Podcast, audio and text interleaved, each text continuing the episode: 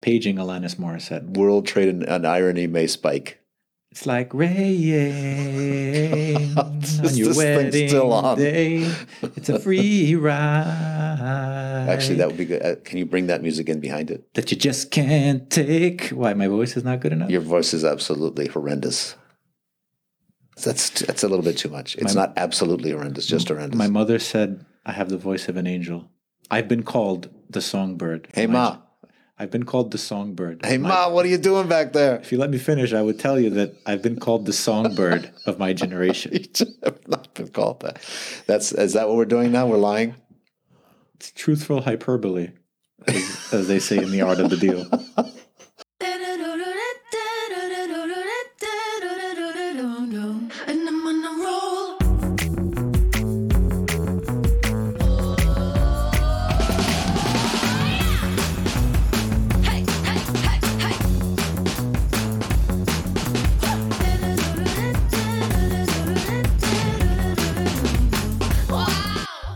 Welcome, everybody. I'm Rob. And I'm Artie.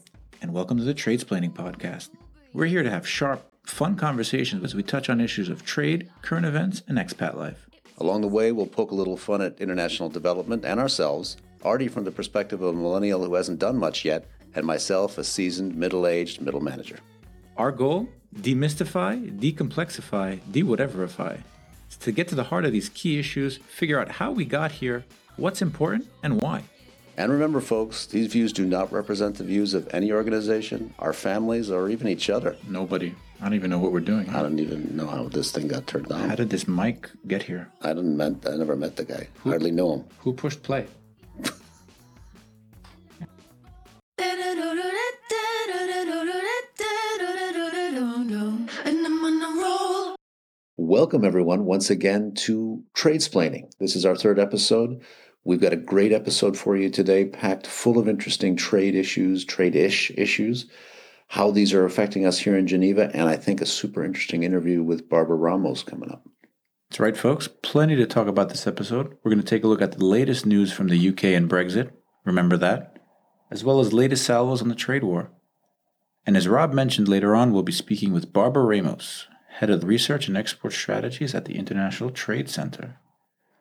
Okay, thanks also to all of our listeners, or at least downloaders, of episodes one and two. We've gotten some great constructive feedback slash possibly could be called criticism since those came out. It was constructive. Construct, uh, highly constructive. Hate mail. One of them was too many men talking. Don't know what I can do about that. Do we have an issue there? I don't know if it's an issue, it's an observation. It's an observation. There were a lot of men talking. no, no, no. They said two as in there's two, men. two men So talking. it was an observation. Okay, an observation. Another one, talk faster, you're too boring. Is that, uh, can we speed that up a little bit? Yeah. Okay. Uh, I think you were just practicing this one. I think this came directly from uh, the inner circle here. Laugh more. We can't tell when you're making a joke because some other people could say it's just not funny. So we need to tell people when it is. Yeah. Laugh, Laugh, now. laugh now. Another one we got was no more wife jokes.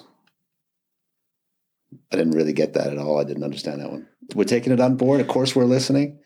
Make episodes shorter. Make episodes short again.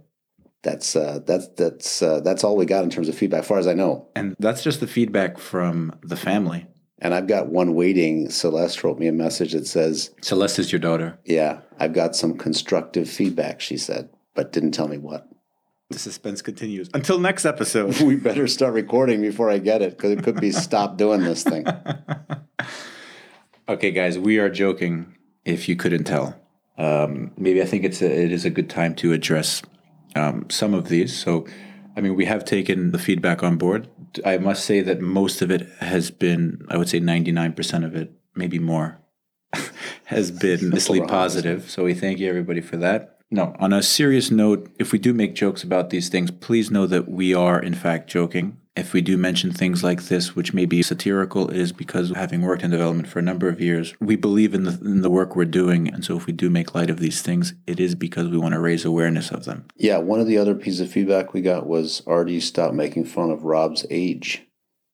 I think that was just from you, but I will take that constructive criticism I on reviewed board. the podcast many times. five stars, five stars. Yeah, I agree with Artie. We do believe in development. We do believe in what we're doing. We believe in Geneva in a way. So this is all in, in our way of showing that is our way of also testing some of the assumptions and some of the things behind it. For those of you who do have more constructive criticism, thoughts, comments, or news you've heard, for example, that you think we should be talking about, send those to trade.splaining at gmail.com.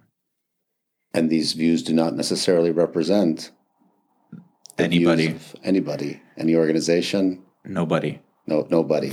Without further ado, let's get into it. So, where to begin first, Rob? Why don't we start with a quick rundown? There's a lot going on. The EU, everybody's favorite supranational body, has uh, been sounding the alarm on a critical raw material shortages throughout the bloc. New Zealand is also in the news recently. Yeah, it's a surprise. They've mandated climate reporting for financial services companies. Also, something a bit closer to home, the Geneva Motor Show is in trouble. We'll be getting into that in a little bit. There's also bits on COVID, which has been accelerating trends in the fast food industry, things that are happening as we speak. And then there's everybody's favorite, Brexit. Why don't you start us off, Rob? Thanks, Artie. This EU sounding the alarm on critical raw materials, it's maybe another signal of more anxiousness about interdependency, about long supply chains, about thinking who has control over resources, not about economic efficiency and whether managed trade is coming. So the European Union has to say, hmm, we have to think about different rare elements for cell phones, rare elements for different industrial inputs. And they have to start thinking, where can we secure more of this? Where can we mine more of this? So this is this sensitivity we hear our supply chains going to shorten? Are we going to get more into managed trade? And all of this is also, I think, a byproduct of this thinking about trade wars and winning and losing.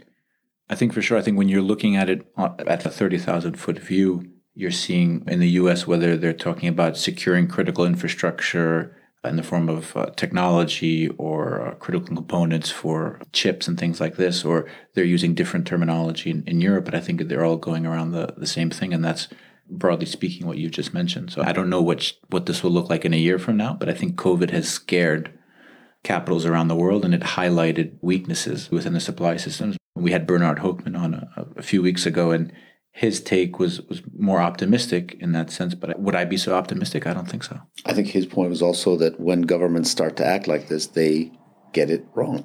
They got it wrong in some ways during Corona, eh, access to medical supplies, access to, to PPE, and so on. So, if this is now the way governments are going to be focused in terms of managing trade, how can they get it? That's, I guess, it, it's more of a question in this episode than, a, than an answer.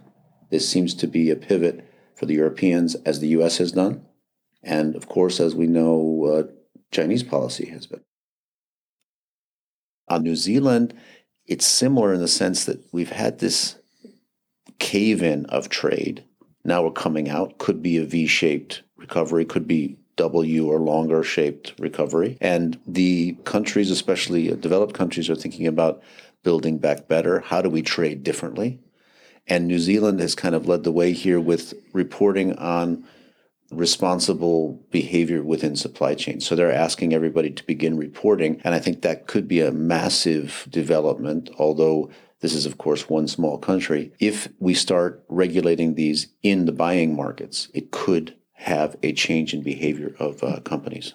Yeah, it's an interesting bit of news. I think when we're talking about supply chains, we talk a lot about lead firms and, and how they influence actors lower down the food chain. I think New Zealand is, is an example of a country acting as a lead firm in terms of climate reporting. So it'll be interesting to see, even though it is a smaller country, whether or not others follow in these footsteps. And there have been a couple of examples. The Modern Slavery Act, the UK used in 2015, changed behavior of companies. Many Yeah. other countries adopted it. So let's see if it goes further.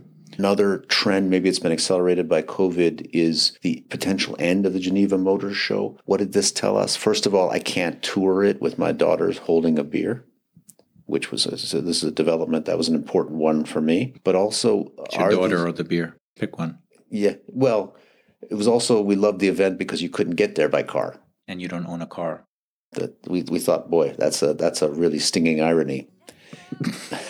but this was Geneva for us. You'd take a bus to a car show. That is ironic. Is that a Alanis Morissette reference? It's a yeah. I think this is where it is.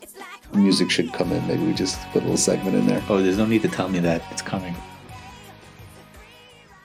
So, what does it tell us? Maybe these giant carbon generating trade shows are a thing of the past, has a big implication for our work. Maybe the companies which got a lot of energy built up around the most expensive, least, uh, normally least sustainable automobiles, these, these Lamborghinis, the Ferraris, You mean the coolest?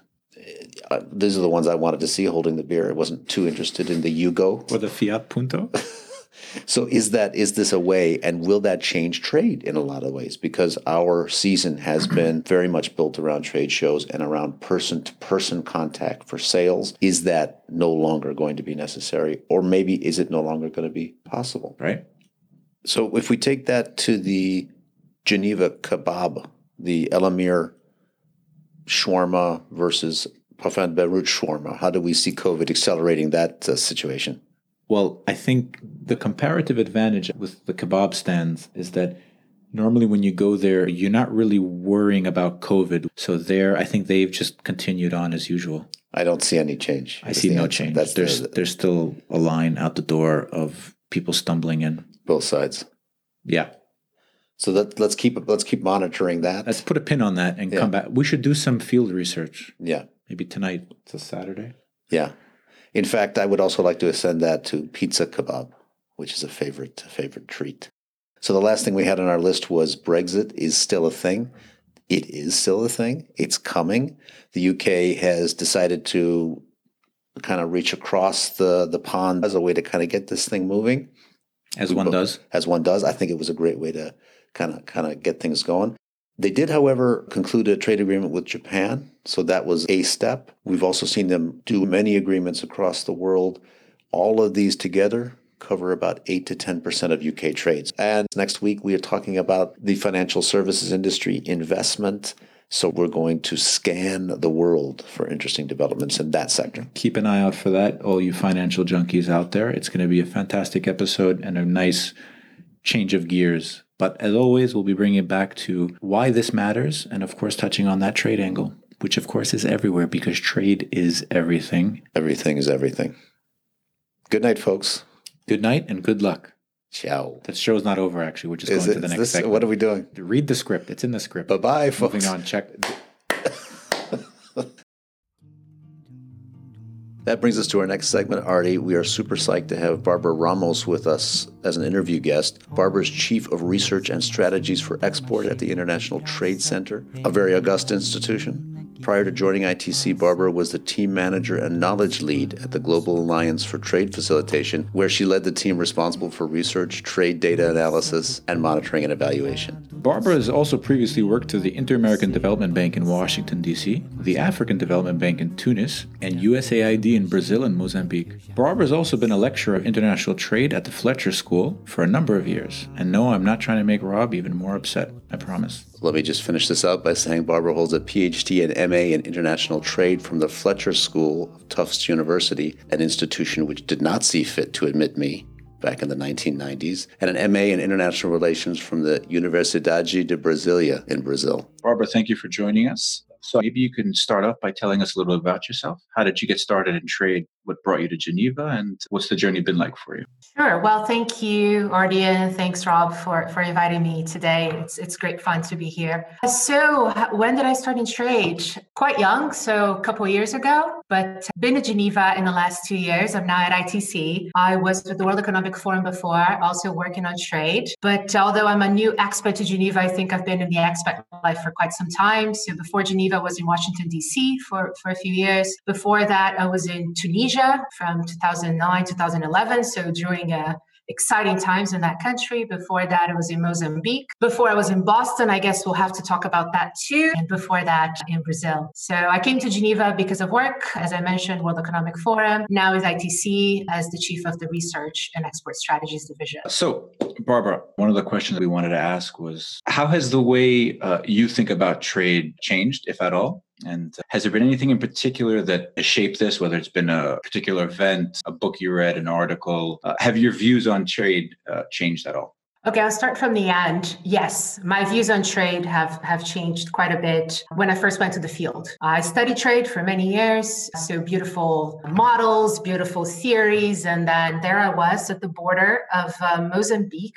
and Zambia, sitting at a border post and seeing a bunch of trucks just standing there for days. And, and I asked the people, I said, what's happening here? And they said, well, basically they just created a new border post, which was part of the project that I was supporting. And he said, this border post is only open for a little bit of time. And when we get here, it's closed, we wait. And then by the time we cross the border, we get to the market, all the customers are gone. So that really changed the way I view trade. I still believe that trade is wonderful, lifts all boats in the aggregate, but we want to make sure that that we're lifting the right boats in the right places. So I guess that's that was the experience that changed the way I see it the most.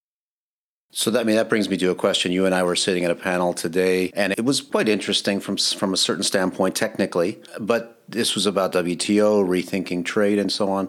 But the issue of inequality didn't come up until well into it. You and I both looked at each other. It's been about an hour already, and it came from the audience, not from the panelists or from the person that was moderating. Why do you think that is? They just don't get it, or are expectations of trade too high? I don't think these people don't get it. These are the smartest people around on trade, so they do get it. But I think there is a choice, both in terms of practitioners of trade and, and theorists, to, to frame the subject in a certain way and to leave a lot of things for the small print. We tend to say trade is wonderful, trade lifts all boats, and we forget that in order for that to happen, we need to have a series of domestic policies to enable those that are suffering to benefit at least, or at least not to suffer while others are benefiting. And I think that's where things get tricky because if you're if you're sitting at the WTO or any other organization, you don't have the ability to shape domestic policies. Hmm. And I guess that's where the reluctance comes in that we need to make sure that governments, our, our partners, are aware of that and are implementing the right kinds of policies to support those people that stand to lose. Otherwise,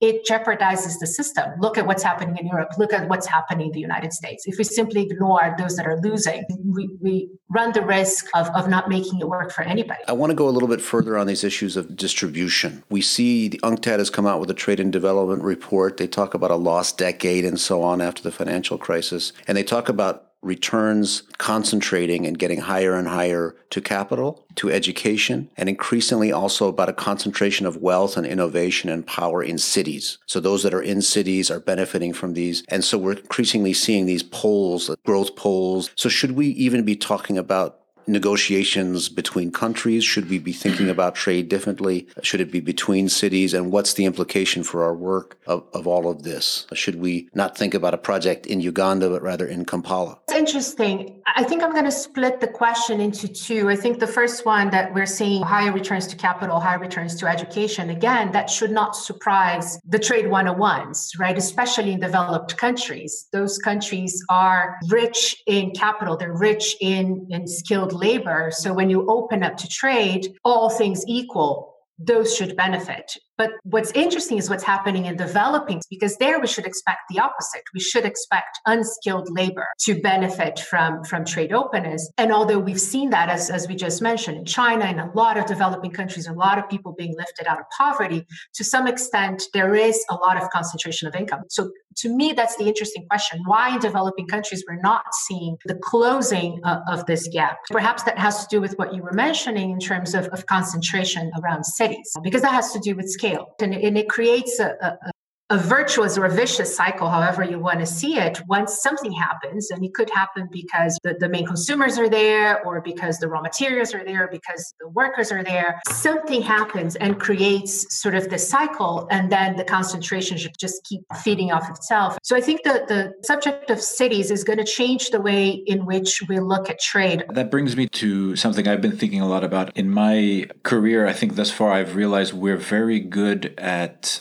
highlighting an issue or a problem, but we're not very good at proposing solutions to them. So when you're talking about, for example, consolidation or concentration, I think a question that I have is what does this mean for the future of work? So if the returns to education they continue to increase in line with the current trends, how do we deal with with the effects, the, the effects of dislocation on labor markets? For example, higher unemployment for those who are not able to capitalize on that education or or capital uh, gravy train, if you will. What do we do with those those folks who fall behind through no fault of their own?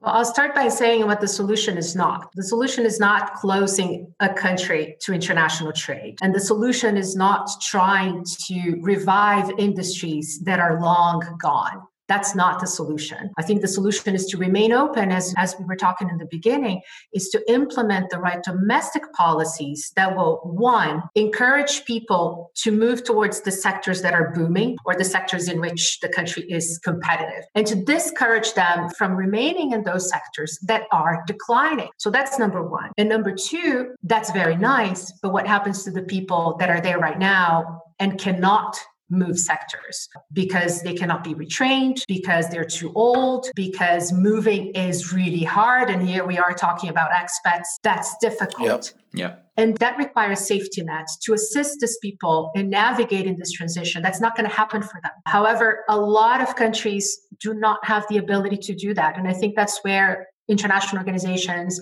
development banks, fund providers can assist because there will be a chunk of your population that you won't be able to retrain, that you need to sustain until they reach retirement age. I think you made also a really good point. There's a human side to this. A person is not like capital. So it does not, it's not frictionless. Somebody who's been a factory worker in Janesville, Wisconsin is not going to move to my hometown of Madison and suddenly become a programmer. So there's a really human element to that. I think that goes way beyond economics. That goes into into psychology and sociology and whatnot. But what we're seeing is people are more mobile than before, but still, it's it's uh, such a small percentage of people that actually move across state borders in the United States.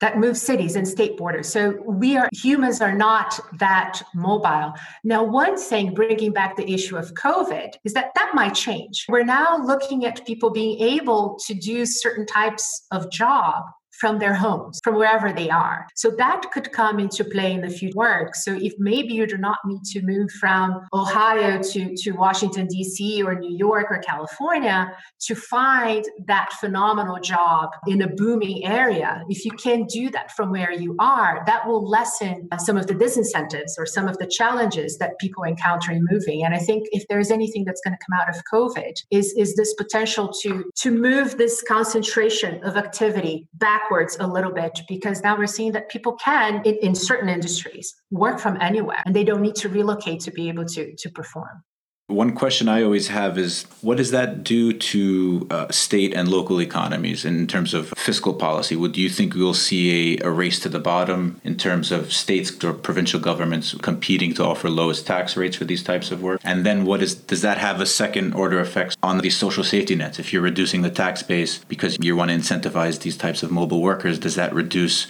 what's left then to provide a safety net for these workers who are left out? Or am I just thinking too pessimistically? I think, again, what COVID has taught us is that we need to think more creatively about these issues. This is not just about racing to the bottom to give the lowest tax rate. We saw some countries trying to attract people to work there during lockdown, saying, come here, we're not going to charge Mm. any income tax. Now, on the other hand, it could be very interesting to see cities, for instance, like New York and San Francisco, where the cost of living is just so incredibly high, oh, kicking Yeah. people out of the cities where they were born. And I think that could be an interesting point. If you no longer need to be in San Francisco or in Berkeley to work at Silicon Valley, if you can do that from Florida, that may actually bring back some balance to, to some to, to the cost of living in some cities to the benefit of those people that could be needing the social safety net because they're just priced out so there, there are lots of different things that could happen there that i think it's, it's, too dynamic to, to be able to to say what's going to happen depends on what incentives are going to be stronger for people We don't believe people are going to be moving to Staten Island. We don't see any model that indicates that. It's an island. That's people moving. That people are going to be moving away from that. There's no model really. Barbara's looked at all the models. It's It's actually perfect. It's not actually connected to New York City. It's still a part of New York City, and it's close enough to Jersey to say you're bridge and tunnel. it's not Jersey. but if you don't need to live in new york city why would you live in staten island just go to the bahamas or something You could go to Switzerland like I did. Bahamas, Well, in terms Island. of cost of living, I don't think you made that much of a good trade over there. So, Barbara, we wanted to get you also to talk to us about life in life in Geneva a little bit. So, you're Brazilian. I think that would be accurate. I'm you spent some time in the U.S. of A. And would you say the move to Geneva was pretty smooth? Would you say Brazil and Geneva quite similar? Would you- No, Yeah. the move to Geneva was pretty smooth because Brazil and Geneva are not very similar. Ah, That's okay. where Oh, That's a surprise. What did you discover when you got here that surprised you a little bit?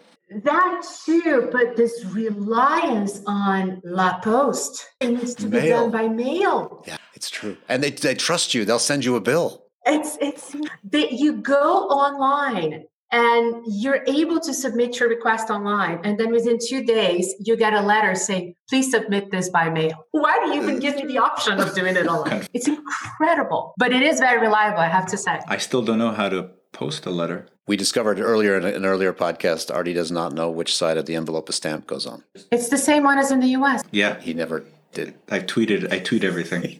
He's never discovered an envelope. I did get a stimulus check in the mail, so I didn't need to mail anything. Yeah, it came to you. Okay, Barbara, we're going to switch gears slightly. One thing we're interested in when we're talking to people on the podcast is getting their sense of what's it like watching proceedings in your home country while living abroad? And do you find it different? Is there anything you realized about your home country while living as an expat that maybe you didn't know before? Churrascarias are maybe there's too much meat, or caipirinhas are not as good as a stiff Aperol Spritz if you're in Geneva. Or is Carnival too touristy? I mean, what, what did you discover? Oh gosh, yeah. I mean, it's interesting. I think the first thing for me that was a little bit of a shock was to see how, and that's not just people here in Switzerland or the United States, and not just in relation to Brazil, but how we simplify other cultures, hmm. right? Brazil is about soccer.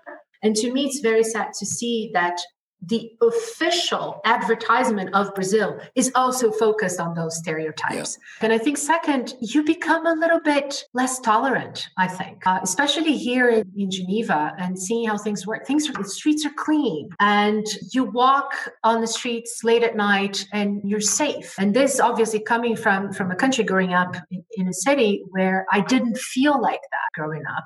There are wonderful things about my country, but I think it, it makes me more frustrated by seeing how things work elsewhere. So one of the things we enjoy about Geneva that we wanted to ask all of our all of our guests about, have you had your bike stolen yet? I had my bike stolen in Washington, D.C. from a second floor balcony. Don't ask me how that guy managed, or a girl maybe, to climb to the second floor balcony, but never in Geneva. I mean, that's impressive. If I'm going to get my bike stolen, I want it stolen like that. Like, I mean, getting up is one thing, but you have to get back down with the bike. Exactly. How do you get them down with a bike? This is okay. This is intriguing. I bought that bike in graduate school. I paid probably $250 for that bike like five years prior. So it was worth nothing. Definitely not worth climbing to It was worth, it was worth, life. it was worth something. It had some notional value. it's like an artwork. I think we always, we have a last question, Artie. So, you've been in Geneva for a while now. So, what is your favorite kebab place in Geneva? And before you answer, usually it comes down to two big ones. In Geneva, it's either Alamir or Parfum de Beirut. And remember, they are right next to each other, so they so they will know what you said. We're recording that. I, I am perfectly safe there. I'm the weirdest kind of Brazilian. I'm vegetarian. Oh, Uh, sorry, we couldn't hear you. even after two a.m. It broke up. I mean, what could you eat for? A, fala- Vegetarian, a, fa- a falafel. Oh, But i- is it possible to go out in Geneva after 2 a.m.? if you want a kebab, If you want to ah, falafel. a falafel, yeah. Very good point. Alamir falafel with spicy sauce. Sorry, Parfum de Beirut. The people have spoken. No, the right answer is Parfum de Beirut. The right answer is whatever's closer and door uh-huh. open. Exactly. Very good. I think we need to let you get back to work. Barbara Ramos, thank you very much for joining Trade Tradesplaining. Until next time, Barbara. Guys, thank you. It's a pleasure. Till next time. Well, everybody, that brings us to our next segment, and this is everybody's favorite. I'm talking about Overheard at the UN Beach. Rob, why don't you start us off? By the way, this segment is sponsored by absolutely no one. No one so far. Hashtag get in early, buy low, sell high. Well, we've got a new UN word of the day. Tell me more. Uh, this is something we're using to describe our work and to monitor how we're doing It's called value for money. What does that mean to you, Artie? Well, value for money can mean uh, a number of different things, Rob. For me, I think foremost it's about economy, efficiency, effectiveness. Uh, it's also meant to give us some way to make the effect of our work more comparable across projects so we don't get mired in the details. It's Really thinking 30,000 foot while operating at ground level. Uh, yes, Artie, very good try. I like where you're going with that. But also, Artie, it means doing exactly what you were doing before, but using different adjectives. I'm starting to sense a pattern here. Speaking of value for money, Rob, have you heard about the new Connecta app? No, Artie, what's that? Well, I recently heard about this over strawberry daiquiris at the UN beach. Basically, Connecta is a UN collaboration and skill sharing platform that enables UN system personnel to connect and search for specific skills and opportunities across entities within the UN Secretariat and UN agencies. I think it's a really forward looking initiative that shows that the UN is still at the cutting edge of innovation. Yeah, that's right. I mean, it sounds really excellent. It's it's crazy there isn't already a social media platform or app or something where you could interact with others in your industry network. It, it- it's it's an amazing gap that needs to be filled. I just wonder though if there's a better name for it. Maybe instead of Connecta, uh, they could call it something. I don't know, Li- like Linka, no, maybe linking with others. Link I mean, with? checking in, linking in. Check- No, no, L- Link- LinkedIn. LinkedIn. LinkedIn. would That's a good name. Maybe we, will get back to them. we should that. run by them LinkedIn, where you could connect and, and even see what people are doing. and share and stalk. Skills, even even job. Yeah, uh, they could post jobs like openings and things like this. A one-stop shop for networking. Yeah, I think- LinkedIn. No, what No, was no, it? no. We said LinkedIn. LinkedIn. LinkedIn. Yeah. LinkedIn. Very good. Not out. in. Yeah, You're in. Are you in? I'm in. I'm in. Two. Hashtag regular budget. LinkedIn squared.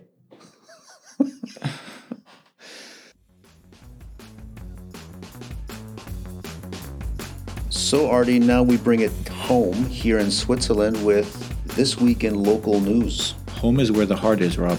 It's where the hearth is. Hearth? Hearth, hearth is. Hearth. What's a hearth? Are you? Have you been reading Macbeth recently? So uh, let me jump right into it. As you know, I'm a great uh, monitor of the Swiss legal system. We've got the trial of the century here. You Remember last uh, last week, a couple weeks ago, it was about the five kilos of Mary Jane.